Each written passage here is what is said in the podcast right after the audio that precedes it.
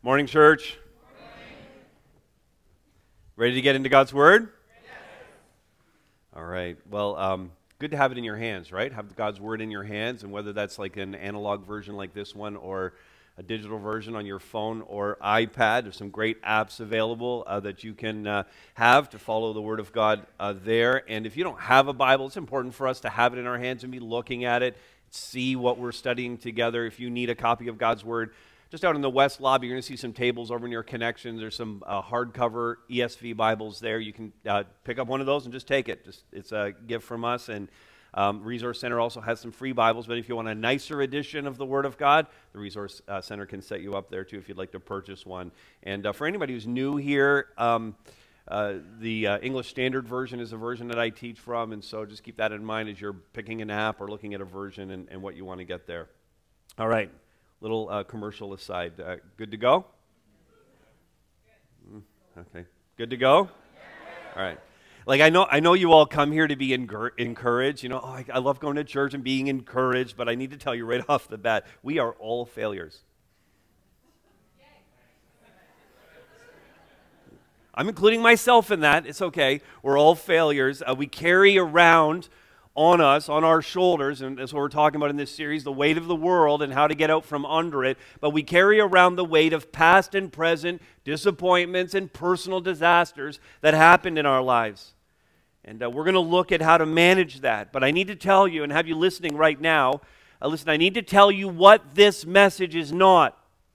Okay? This message is not a, a self help lesson on failure. This message is not about advancing your career or being a successful athlete or, or how to be a better mom. This is not a TED talk on turning failure into success. Uh, this is not overcoming failure with the power of positivity. I am not Tony Robbins and I am definitely not Joel Osteen. Okay? Like I that's what it's not. That's what this message is not. But what this message is is I need God's perspective on failure I need God's perspective on failure and how failure is not going to stop me from fulfilling what God has for me to fulfill. That's what this message is. I need to get God's perspective on all of this. What we need really is a, and this is what we so often go after when, when we failed at something, we go after horizontal solutions. And that's what the self help guys would tell you. What we need is a vertical solution. We need God's perspective on this. We want to please God and glorify God in all things, including including in our failures. And so we're going to get there by looking at one of the Bible's top failures. Aren't you glad the Bible has an example of every possible way we can screw up? And so uh, we have the example today of uh, the Apostle uh, Peter. And uh, he didn't let his failures keep him from fulfilling God's purpose for his life. Uh, Peter really tripped over himself so many times. And Jesus just kept lovingly redeeming him. And by that I mean redeeming, just like redeeming a coupon, cashing in those failures to turn that into a strength in his life. That God would grow him into the man that God wanted Peter to be. And we're going to take all the lessons we can off of Peter and see that apply into our own lives. And whatever failures you've brought here today, whatever weight you're carrying into this room, God can redeem it all and turn it into something awesome in your life where you can find joy in fulfilling the purpose He has for you. And so that's what we're going to go after. Um, I hope you believe that. I hope you can say this. This is what we're going to go after in this message. In the face of my failures, God redeems me. You want to say that with me? In the face of my failures, God redeems me. All right, we're going to be cruising through a ton of scripture in this. There's so much material about Peter that we want to get through. And so let's pray together and then we'll start working through these uh, various passages today. Uh, Father, I know, um, I know that none of us want to be failures. And God, that, that your word says that you lead us in triumphal procession that you raise us up and you seat us with yourself in the heavenly realms. God, that doesn't sound like failure, but, but victory and triumph and an awesome way to live. And so, God, because we know that's your heart, I pray that um, you would help us today to believe that. That you would open our minds to understand your word, that our hearts would be open to believing, that our wills would be prepared to obey, to listen to you, and to do what we need to do to bring glory to your great name and to have the joy that you want for us. So, Father, these things we pray in Jesus' name. Amen. Amen. All right. In the face of my failures, God redeems me. Let's start with this one. I won't let failure keep me from my God given purpose. Now, again, I already said it. The thing with Peter is that he provided us with so much material to work with, and uh, we want to look at um, I, don't, I don't know if this is all of his failures, but let's look at uh, the, the majority of Peter's failures as they're recorded in the scripture. And we have the advantage, I did a little research on this to find all of Peter's failures, and I thought the best place to go would be to his Twitter account. And so I bet you didn't even know that Peter tweeted. He did. So Peter had, all the way back then, Peter had a Twitter account, and he tweeted some things that I thought were really interesting and really point out uh, some of the failures in his life. Uh, here's the first one Simon Peter at the Apostle Peter. That's his uh, Twitter name. I walked on water today with Jesus, uh, then I didn't. Wind and waves freaked me out. Hashtag got wet. Hashtag almost drowned. Hashtag Matthew 14, 27 to 33. Now, here's another one. I told Jesus he's the Christ today, uh, then rebuked him for saying he was going to have to die. Uh, he called me Satan. Hashtag, that's bad, right? hashtag fail, hashtag Mark 8, uh, 27 to 33. Um, here's the third one. Um, up on the mountain, got to see Jesus, Moses, Elijah in, in their glory. Suggested we build some shrines there. Uh, Jesus rolled his eyes and ignored me. Hashtag missed the point. Hashtag fail. Hashtag Mark 9, 2 to 8. Um, Here's another one. Jesus tried to wash my feet tonight, told him he couldn't. He said, if he doesn't, I'm out. Told him to wash all of me then. Uh, he rolled his eyes again. Hashtag fail. Hashtag John 13, 1 to 11. I went with Jesus to pray in the garden. Uh, we all kept falling asleep. Uh, they've come for him. Hashtag so sleepy. Hashtag fail. Hashtag Mark 14, 32 to 42. Um, the religious leaders came to arrest Jesus. I sliced off Malchus's ear. Uh, Jesus healed him. Hashtag stick to fishing. Hashtag what was I thinking? Hashtag fail. Hashtag John 18, uh, 18 10 to 11. And um, a couple more here. Um, while the trial was happening, I denied knowing Jesus three times, just like he said I would. Uh, hashtag so sorry. Hashtag I told him I would die with him. Hashtag fail.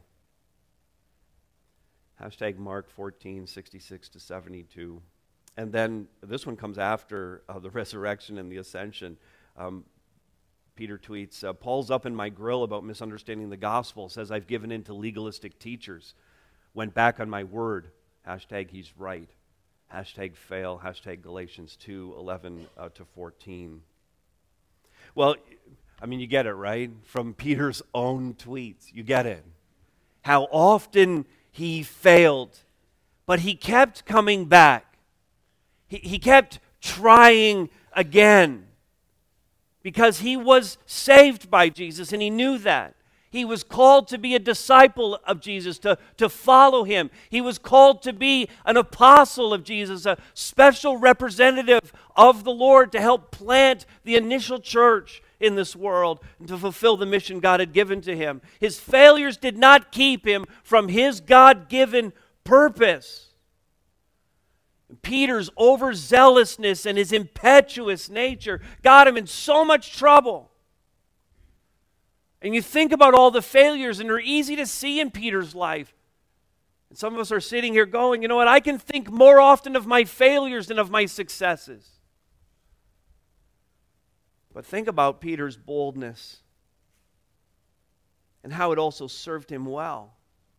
I mean, after all, he did actually get out of the boat and walk on water for a little bit. He did actually, when Jesus asked, Who do people say that I am? And who do you think I am? He actually said, the first one to do so, You're the Christ. You're the Messiah. He got that part right. The first to admit it. He did preach a pretty incredible sermon at Pentecost. 3,000 people came to Jesus and were baptized. He, he, he walked into the temple one day and he had never done this before, and a man was there and he was lame. Peter said, I don't have any money to give you, but you know what? In Jesus' name, stand up and walk. And he did. And then they arrested him and they took him off, and you'd think he'd shrink back, but his boldness helped him, and he stood in front of those religious leaders and said, I have to obey God rather than man. You can look at all the failures, all caused really by the same root issue in Peter's life, just so bold and so impetuous and so just ready to jump into anything. And yet, the very same thing drove him to be incredibly successful in so many ways. His failures, in other words, did not keep him from his God given purpose.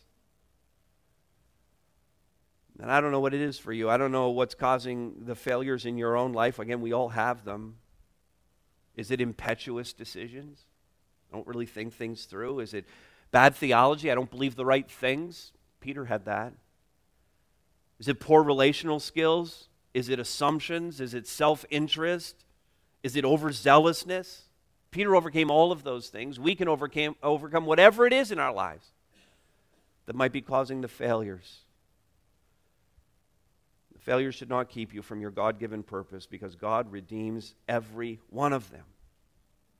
And, and isn't it true? It's just kind of like a common saying and understanding that we have that we actually learn more from our failures than from our successes.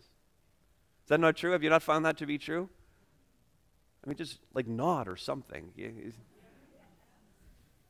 You know, the, the phrase, out of weakness emerges strength. And again, I think we see that demonstrated in, in Peter's life in real time. All right, how about this next? I'll, I'm going to fix whatever's wrong whenever I can. I'm going to fix whatever's wrong whenever I can. And, and the first thing that comes to mind in terms of what needs fixing now, listen, not every fail in our life is sin. It's not, not every fail is rooted in sin, not every fail results in sin, but some certainly do. I want to really talk about that because if there's any failure that absolutely needs to be fixed right away, it's, this, it's, it's anything that causes a severing in the relationship between me and God. Would you agree? That's like the number one most important failure that needs to be fixed. If something's not right between me and God, I need to fix that. I need to get that right. I need to, this is the word, I need to repent. I need to turn from that, agree with God about it, and, and go in the other direction and, and be restored by Him. And that's what we see again in Peter's life. Two of the most important events, I think you would agree with me, in Peter's life were number one, one of the things that everybody thinks about when they think about Peter are the three denials. We think about that. And then later on, at the end of John's gospel, we'll look at it in a few minutes, is the restoration. And in that, you see, this is the way I'm going to get my failures fixed. I'm, I'm going to, I'm to, I'm going to repent. I'm going to turn from it. I, I'm, I'm going to admit what I've done wrong and I'm going to do it better. I'm going to align myself with the Lord. And, and the denial of Jesus obviously is a pretty huge thing. Um, recall um, how this all took place. Just prior to Jesus being arrested, he, he actually said to Peter, You know, I, I know that you're super bold about um, following me, and uh, and, and, and Peter said, You know what? I'm, I'm ready to die with you. That's what Peter said. I'm ready to die with you. And then Jesus said, In fact, not only are you not ready to die with me, you're, you're going to deny me three times tonight before tomorrow morning, is what he said. So then Jesus was arrested. The disciples were all there.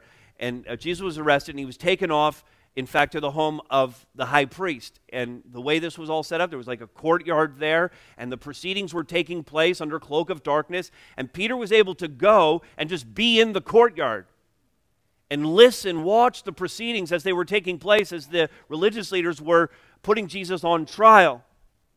And, and so Peter's listening to the whole thing, and someone comes over to him and says, You know what? You're a Galilean, aren't you? You're, you're like, you're with Jesus. And he says, No, I'm not. And, and then another person comes up and says, I saw you with him. And he says, No, you didn't. You're one of his followers, aren't you? And he said, No, I'm not. And the, and the scriptures tell us exactly what happened next. This is in Mark 14 72. Immediately the rooster crowed a second time, which was part of the prophecy Jesus had said. Peter remembered how Jesus had said to him before the rooster crows twice, You will deny me three times. And then look what it says here in this Mark 14. And he broke down and he wept. That's, that's remorse. That's, that's one step. Remorse, by the way, is one step in the process of fixing things, of, of true repentance. It's not enough on its own.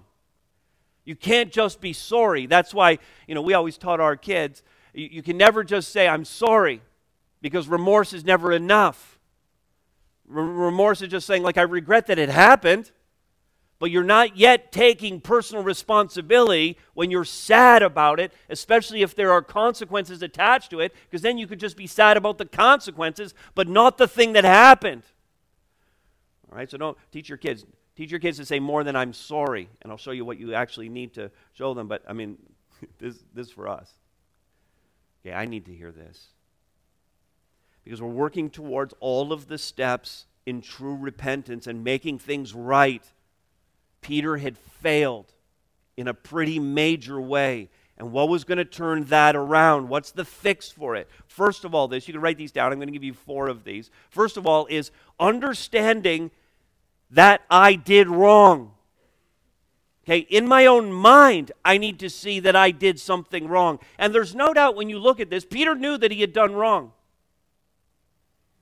He understood what Jesus had said. He understood that he denied Jesus three times. There was no hiding the fact that he had actually denied him. So that's the first thing.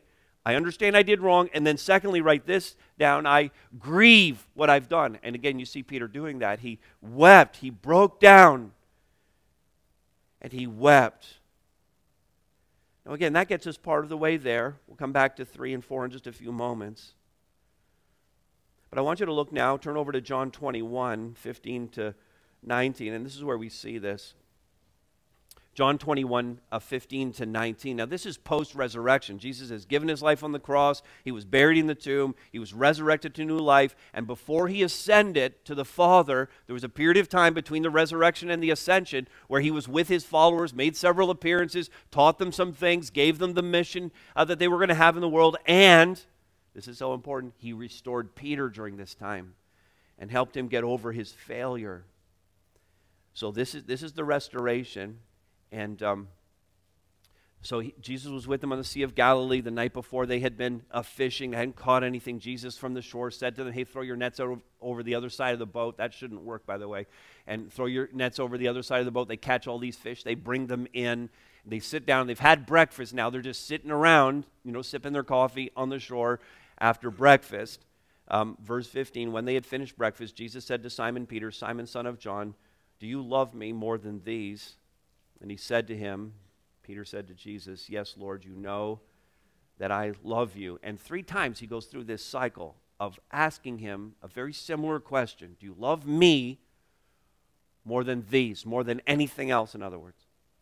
Three times. You think there's uh, some coincidence between the three times he says this and the three times he denied him? I mean, he's matching it up, right? He's restoring him, he's taking him through the process. So he asks him three times, and at the end of the three times, he says, each time, feed my lambs, feed my sheep, feed my sheep. He's, he's giving him his mission. And he's saying, in essence, you can put all of that behind you. That failure is over. I'm never bringing that up against you again. And you need to now move on and do the thing that I've charged you with doing. Feed my lambs, feed my sheep, plant churches, tell people about me, preach the gospel. Lead people into a relationship with me. Help them find the forgiveness of their sins. That's your mission. That's feeding the sheep. Fulfill your purpose. And then he says to him, now verse 18, Truly, truly, I say to you, when you were young, you used to dress yourself and walk wherever you wanted.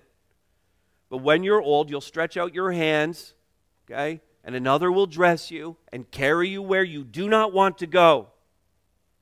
What's going on there? Well, essentially, he's saying to him, You've kind of been in control of your life up until now, but there's going to come a period of time in your life because of the gospel, because of following me, where you're not going to be in control of anything. You're going to be in shackles, you're going to be in chains, and it's not going to end the way that you want it to. And you say, well, where do you get all of that? Well, in verse 19, John makes it clear to us in the gospel. Look at verse 19. It's in parenthesis here. This is the commentary. This he said to show by what kind of death he was to glorify God. In other words, you're going to be a martyr for the sake of the gospel.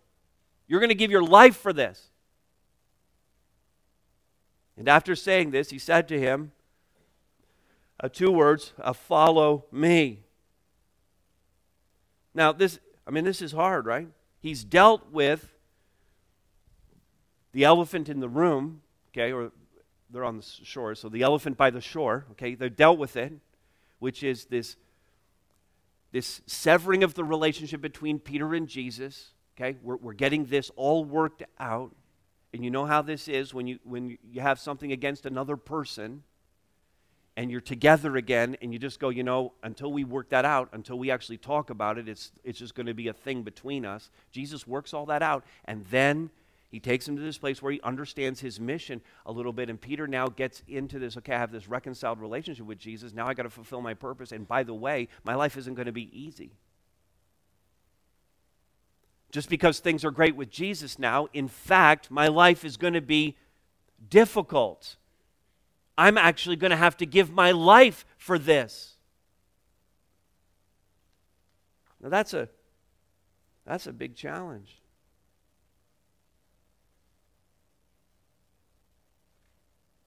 Jesus simply says to him, "Follow me." So, you see what we've seen so far in terms of this repentance. I understand I did wrong. I grieve what I what I've done. We're not all the way there yet. But notice this next I confess it without excuse. I have to actually say I was wrong. Not just believe I was wrong and be sorry about it, but believe I was wrong, be sorry about it, and then actually say the words I was wrong for. Now that's so important. But here's how we often, quote unquote, apologize. I'm sorry. I was wrong for doing that. But, isn't it true that when we qualify something like that, we actually negate it? When we qualify an apology, we actually negate the apology. When we give an excuse, it takes away all the power of the apology. You just go, okay, you're not really apologizing, you're excusing it. Imagine Peter had done this. Okay, like I know I denied you, Lord. I'm really sorry for that. But you know, I was tired, and we tried to stay awake with you when you were pray, you know, praying, and we couldn't do that. We were just so tired and frustrated. And then there was that whole thing with the soldiers and them leading you away, and I was so distraught over the whole thing. I mean, after all, you remember that thing where I cut that guy's ear off? I mean, can't you see I was so frustrated? I'm sorry, but the circumstances of my life at the time, the situation caused me, and I put these excuses in, and that's not it. It's always just this. Teach your kids this, teach yourself this. I was wrong for. Period. No buts, no excuses, no rationales, no explanations. I was just wrong. And Peter gets that because you don't see any qualifications here. And then, fourth, I, I put it behind me and I move on. I need to focus on what's ahead. And, and you know, we're our own worst enemy when it comes to failure. We don't need other people telling us we're failures or reminding us of things that have gone on in our past. We're the ones who bring it up against ourselves all the time. And, and we hold ourselves back from doing more for the Lord because we think about all the times when we failed in the past. I'm not going to try that. I'm not putting myself in that situation again. I'm not going down that road. I'm not going to be vulnerable. I'm playing it safe from now on. And listen, we compound our failures when we continue to remind ourselves of our failures. It's actually a new failure when we continue to remind ourselves of these things. And so, did you get those? Uh, you get those four things? I understand I did wrong. I grieve what I did. I confess it without excuse, and I put it behind me and move on. Now you can see that that is not four steps to a better you. It's not. This is you have a sin problem. And you've reconciled yourself to God by confessing that. And personal fulfillment, joy, peace, all the things that we're trying to reach for that we want in this life. We want to get that weight off of our shoulders. All of that only comes be, not because you work, you know, people always say, I'm working on myself. I'm just going to work on myself.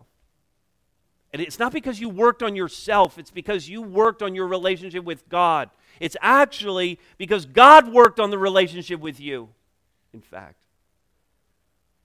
You find joy because Jesus repaired your broken relationship. And because you took advantage of what he did, you received the grace that he offered to you. You accepted his love and his grace, the free gift of his salvation. And Peter got that. All right, see this next. I'll know my place and I'll remain humble. Well, right after Jesus restores him, I feel like this message has been heavy up until now because it's, it's, it's not going to get easier. so Jesus restores him, and Peter's, Peter's got everything right with him, and, but he's a little shaken by what Jesus has said you know, that his, his life is going to be really challenging. Actually, die for the sake of the gospel. And a- anybody who would ever have been told that would feel the same way. I mean, imagine if Jesus walked in here this morning and he, you know, kind of just sat up here somewhere and did one-on-one interviews with all of you and told every single one of us, all of us who are believers, he brought us up and he just said, "Now this is this is the way you're going to die."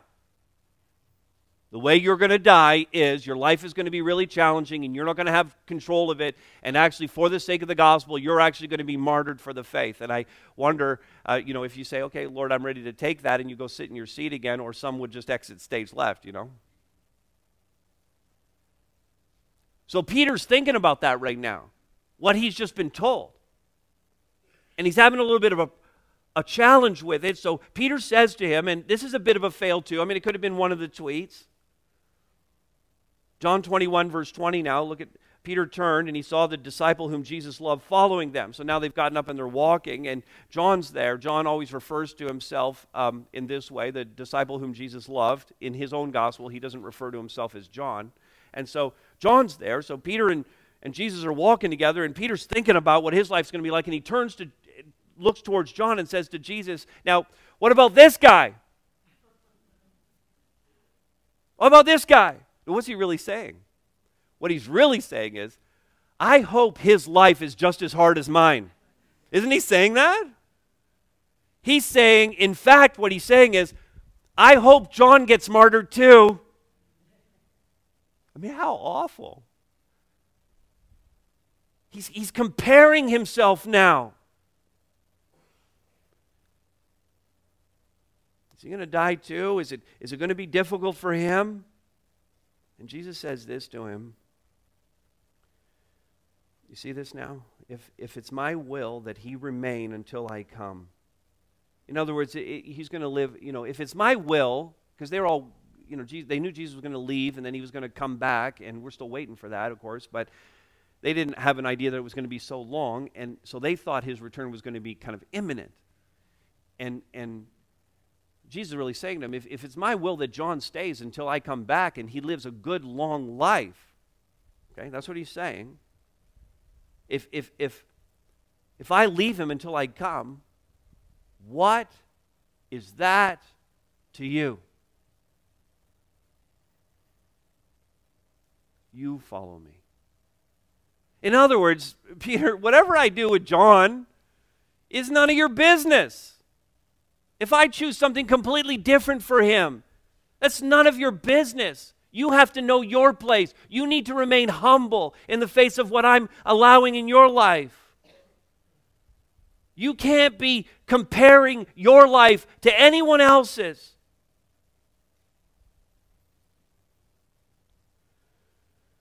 Well, I, I uh, love and hate this passage. You ever get that with the scripture sometime where you both love what it's saying to you and then you realize the implications for your life and you go, no, I actually hate this. I'm, I'm just saying, like, from my flesh versus my spirit. Do you guys have that battle too, the flesh and spirit thing, or is it just me? You got that going on? So you see, my greatest ministry failure played out in front of a lot of you. I, di- I didn't get the advantage of failing in private or maybe where just a few people saw it. I, my, my, my failure got to play out in front of like a whole group of people, hundreds of people. It was a leadership uh, failure. And uh, we saw, you know, we, we uh, Charlotte came uh, here 16 years ago, and we uh, gathered together with a group of about 30 people, 38 people, I think was the official number. And, um, you know, the church grew in the first five years. You, you know the story from 38, I always say this, from 38 to 738 in five years. And, and, and that was pretty heady growth. I mean, that was pretty, that was something, you know, and, and it was easy to kind of be prideful about that and think that in some way you deserve that and look at what we've done. And, and, um, and, and so all of that was in us. And then in the space of the next couple of years, we, we went from 738 to 538. We lost a couple of hundred people.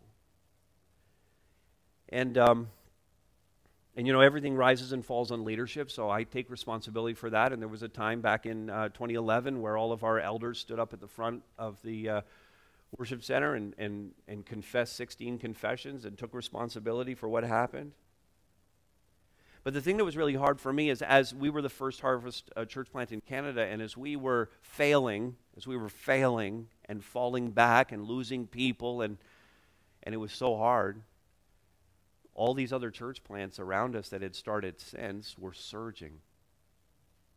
And we're getting buildings, and we're growing, and we're having influence and planting other churches.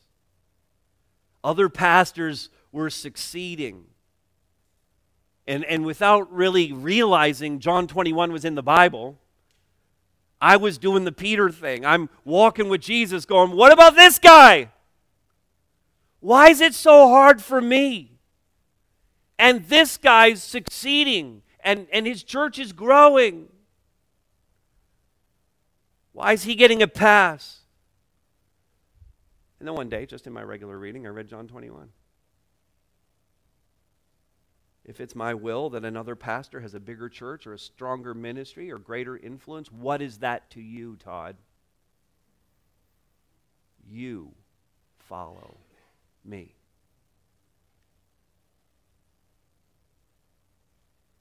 You have to know your place. You have to accept what God has for you. Now, forget my pastoral ministry leadership failure and the lessons learned from that, how, how about we just talk about how we compare our lives to the people around us? Then we talk about marriages, how we compare our marriages. And we look at, at, at, other marriages where it's, it just seems so easy, where the husband and wife just seem to love each other and they're always for each other, and everything is just so awesome in the midst of that relationship. We look at our own marriage, or, or maybe your marriage has already failed. Why didn't I get that? What about this marriage, Lord? Why is it so easy for them? Why does it appear to be so easy for them? Why does it appear that you've blessed them so much and my marriage failed? Or you're in a marriage that, you know, I mean, you're still together, but it's miserable inside. And it really is a failure while you're still together.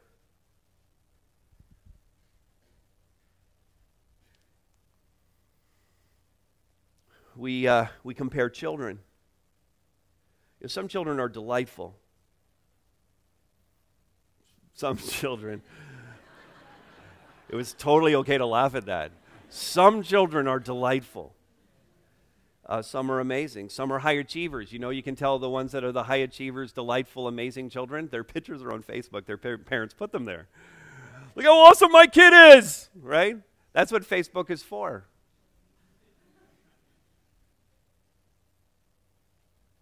But some children are troublesome and, and difficult.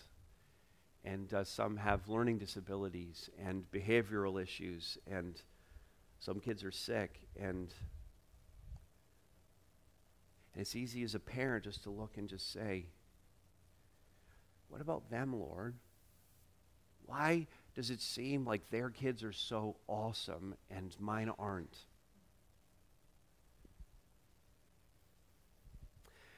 Marriages and children and houses and, and cars and vacations and jobs and friends.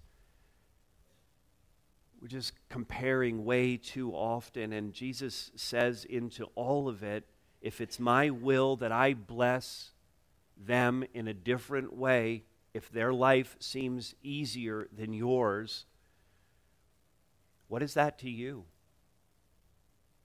You follow me in the marriage that you have. You follow me in the singleness that is God's will for your life. You follow me in the children I've given to you. You follow me in the house, in the car, in the job, in the whatever it is. You follow me in that.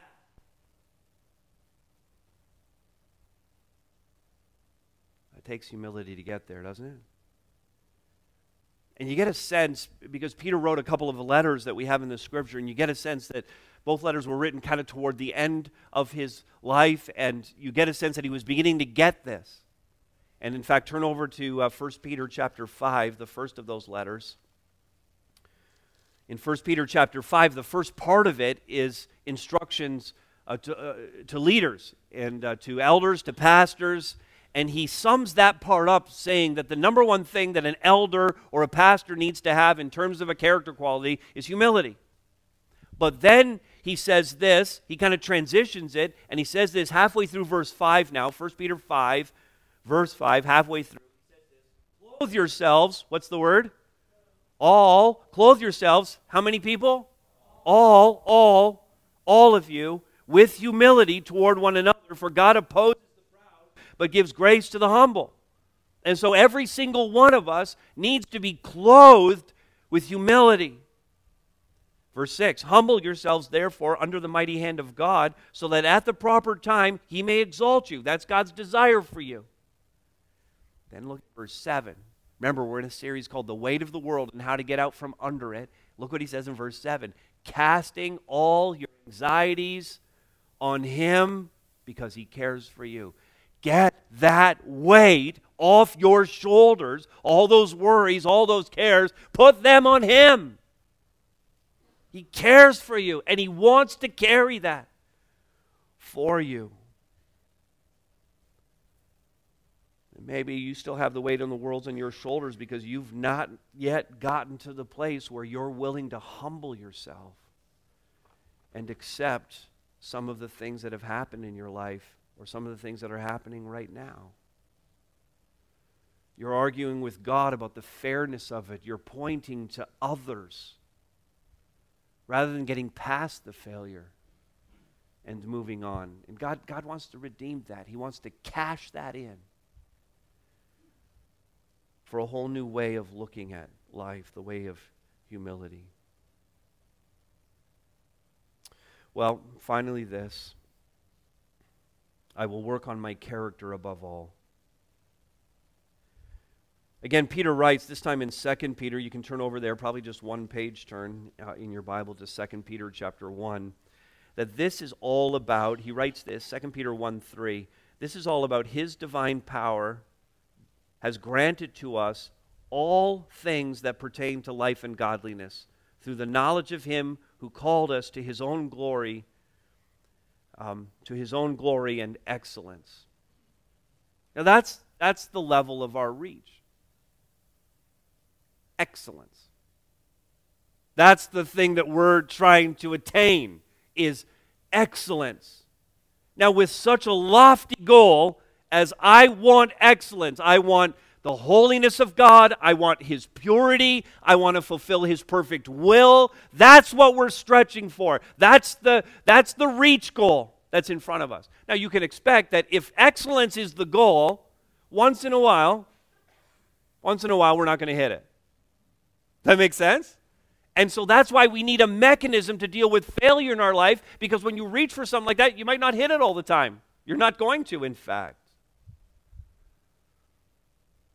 And again, we're talking about failure because we're still sinful people. We're still affected by temptation and give into it once in a while. And we live in this sin tainted world. And so God wants us to manage our failures well while we reach for this excellence.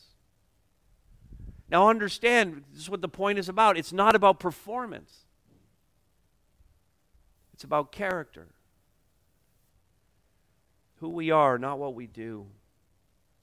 You see, as this continues, verse 4, so that, okay, we're uh, reaching for the glory and the excellence, so that through them you may become partakers of the divine nature. You want to have the character, the divine nature. You want to be, have the character of Jesus. You want to be like Jesus.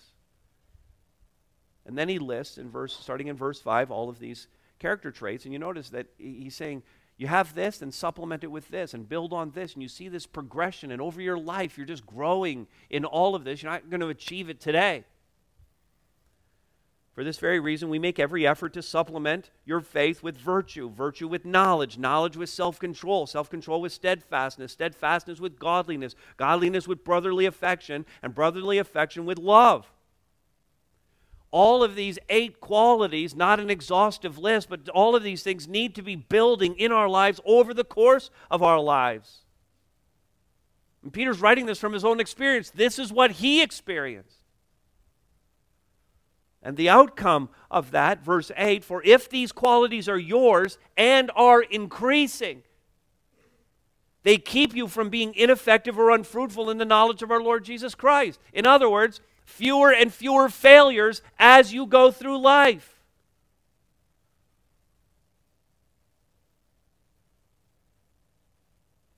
We're getting that weight off our shoulders. Verse 10 if you practice these things, you practice these qualities, you will never fall. Now, here's what I need to ask Are you growing closer to Jesus as a result of the failures that you've faced?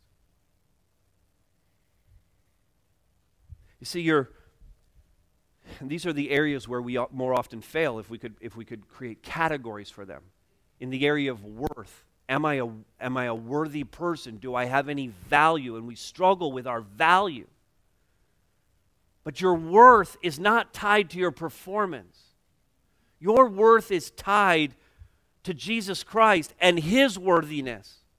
When Jesus Christ gave his life on the cross, proving himself to be God and defeating death and defeating sin, his perfect righteousness was imputed to us or put onto us. And so it's not a righteousness of my own, but it's the righteousness of Jesus Christ in me. And when I have the righteousness of Christ in me, therefore I am worthy because of him.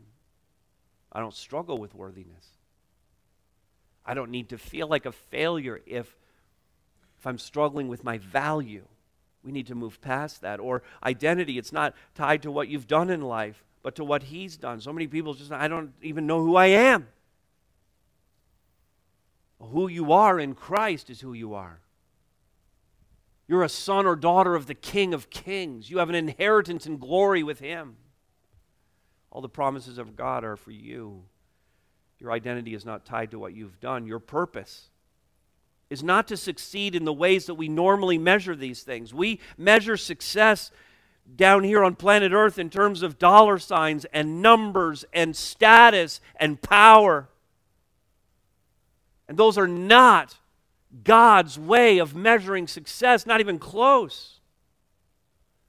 God measures success in terms of faithfulness and perseverance and and, and our increasing capacity to love Him and to love others.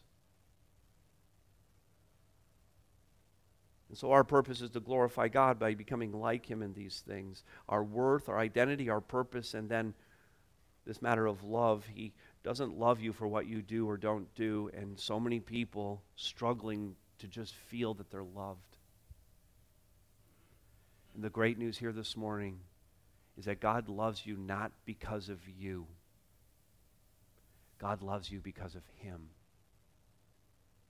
And He demonstrated that love toward us. And, and no one should leave here today feeling that they are not loved. So many people feel like failures